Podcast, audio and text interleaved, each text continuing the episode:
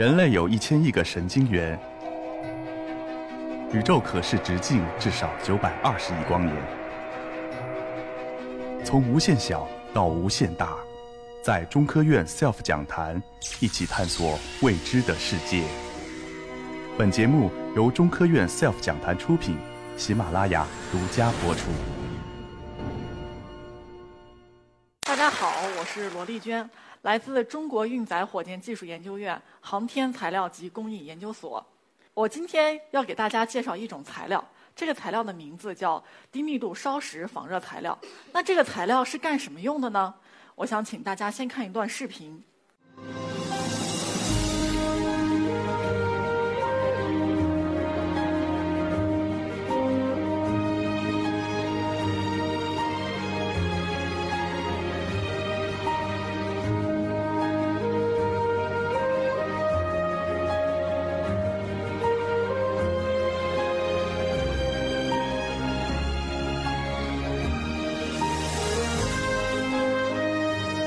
进入大气层，由于剧烈的摩擦，现在返回舱已经像是一个燃烧的大火球。还好呢，返回舱的表面是有足够的防烧蚀层的，包括那个透明的舷窗上也有这样的防热装置。所以三位航天员在舱内，他的这个感觉，这温度呢，虽然外面有一千多度，舱内的温度也差不多，就像是我们夏季站在室外的一个温度。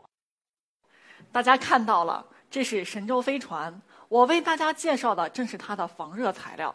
这个材料呢，它可以承受两千度的高温，保护神舟飞船平安回家。飞船载入大气时的时候，速度有七点八公里每秒。这个速度有多快呢？就是如果我们从北京到天津乘坐高铁的话，需要三十分钟。那如果我们乘坐的是神舟飞船，那就只需要十五秒了。我们这个材料呢？最终用的是蜂窝增强低密度材料，就像这个图片中展示的这样。你看它是不是特别像蜜蜂窝？这个就是它名字的由来。在飞船很高的速度下，它的这个表面温度非常的高，大气层和飞船表面会产生一个非常强烈的摩擦作用。强烈的摩擦使飞船表面的温度高达两千度以上。嗯，这个整个载入过程是有五百三十秒，但是。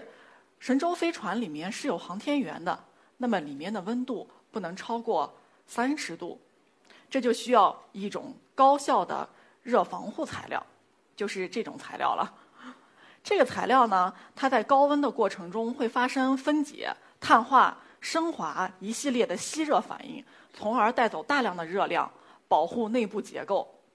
简单的说起来，就是燃烧自己，保护别人。大家这样听起来是不是特别像蜡烛？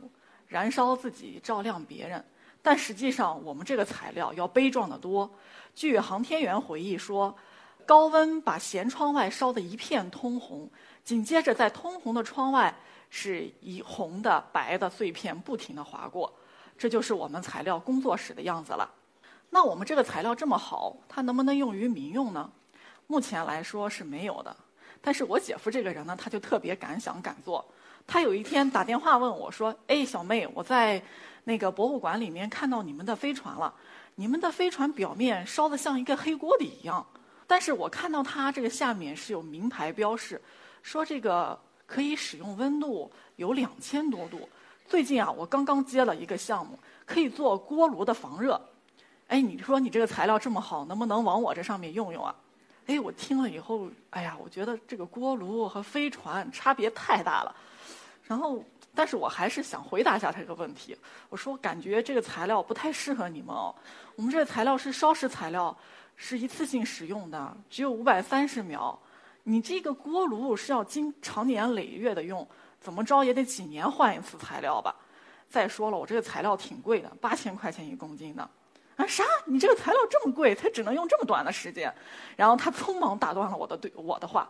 哎呀，我我心里面也挺难受的。我为我的材料叫屈啊，因为我这个材料明明国际领先，而且拿过很多大奖，嗯，但是我想了想，这个可能是一个个例啊，就没太往心里去。过了一段时间，我参加一个呃很多部门的一个协调会，我所在的部门呢是一个材料成型部门，出材料、出构件、出产品。嗯，我的上游呢是一个。呃结构分系统部门，他们是专门负责把一个总体的条件转化成材料的指标要求提给我们，是我们的甲方。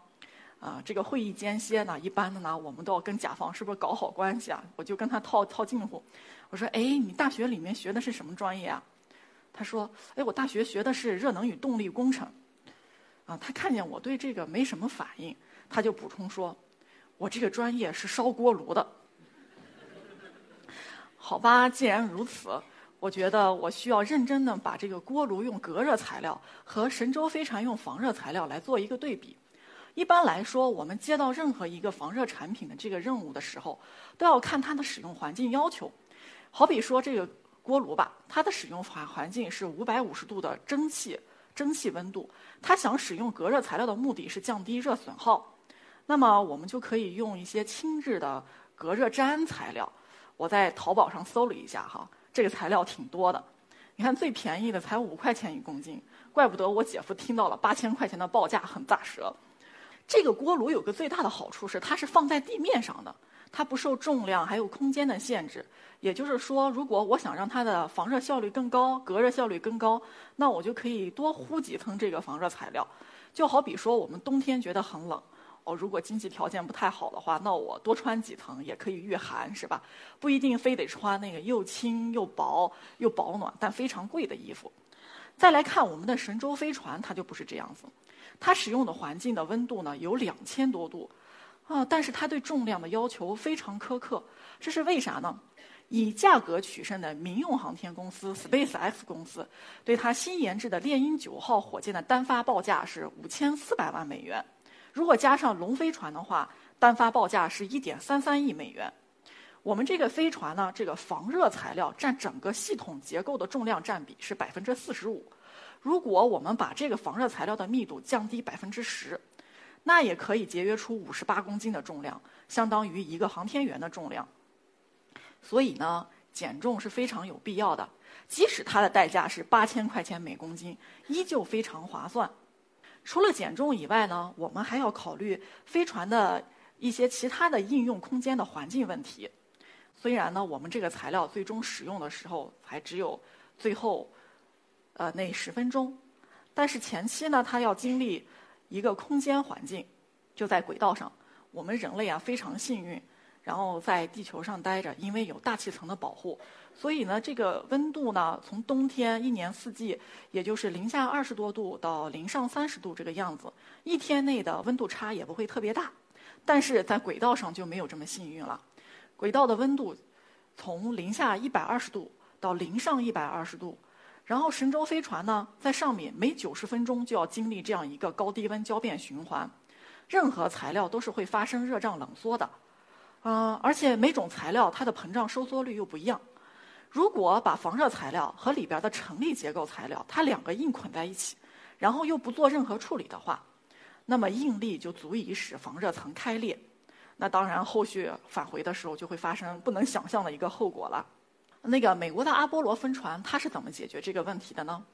它在这个防热层和成立层之间，它又加了一个滑动航条，用来补偿这两者之间的不匹配。但是神舟飞船不是这样做的，它就是把防热层直接粘接在这个成立层壳体上，这样的话结构简单了，而且重量也小。但问题是，使两者匹配的压力全部都落在了那个防热层的研制上。这些美丽的照片呢？是航天员通过舷窗拍摄的地球的照片。舷窗呢是航天员观察飞飞船状态、进行一系列空间科学实验一个非常重要的窗口。但是挥发分会使这个窗口看不清楚，呃，就比较像咱们的汽车玻璃起雾结冰那样。呃，水在地球上是液态的，但是在太空这个真空环境中，它就会气化。也就是说，地球上很多这种液态的低分子的化合物，它在太空中都会气化。我们的这个防热材料就必须避免这个现象。前面说了，我们这个材料是蜂窝增强的这种形式。那这个材料是怎么成型出来的呢？呃，美国呢，它是单孔灌注技术，从阿波罗飞船开始，一直到一零年他们的新的猎户座大底，它一直都用这个方法。你看图片中呢，这个是猎户座大底，这个大底直径有五米，每一个蜂窝它的内径只有六毫米，这个大底上密布了三十三万个蜂窝，它们成型的时候就是这样一圈人，就围着这个大底，一人拿一个灌注枪，一个一个进行灌注。最后这个大底用了差不多五个月的时间才完成灌注。但我们没有用这样的方法，我们呢是用一个呃热压罐的一个设备，通过这个设备呢，我们就是把这个材料。整齐的码放在这个蜂窝格子的上部，上面糊上一个真空袋，整个这个体系里边抽着中空，外面通过这个设备对它对它进行呃加压，这样的话通过内外压差就让这个材料整体的压到了蜂窝里。这个工艺非常简单，它还有一个好处呢，是说我这个构件，我这个产品的尺寸啊有多大，我只要需要选用一个相应尺寸的这个热热压罐，我就可以一次成型。整个过程前后不会超过八个小时。